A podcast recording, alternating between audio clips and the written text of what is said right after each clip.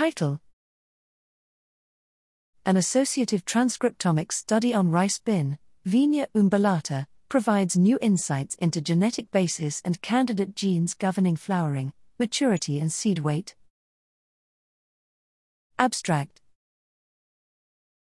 Rice bin is an underrated legume with significant potential to support food and nutritional security worldwide, being a rich source of proteins, minerals, and essential fatty acids.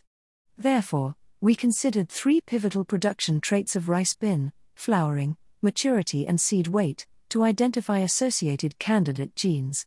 one hundred diverse genotypes out of eighteen hundred evaluated rice bin accessions from the Indian National Gene Bank were considered for phenotypic data collection and genotyping by transcriptome sequencing approach.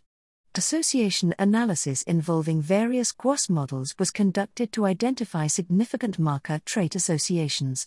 The results revealed association of eighty-two markers on forty-eight transcripts for flowering, twenty-six markers on twenty-two transcripts for maturity and twenty-two markers on twenty-one transcripts for seed weight.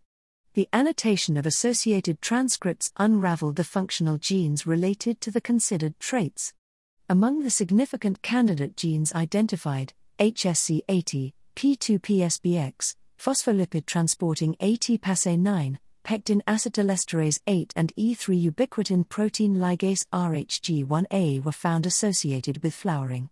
Further, associations of W R K Y one and DEAD-box R H twenty-seven with seed weight, P I F three and pentatricopeptide-repeat-containing-gene with maturity and seed weight and aldo-keto-reductase with flowering and maturity have been revealed.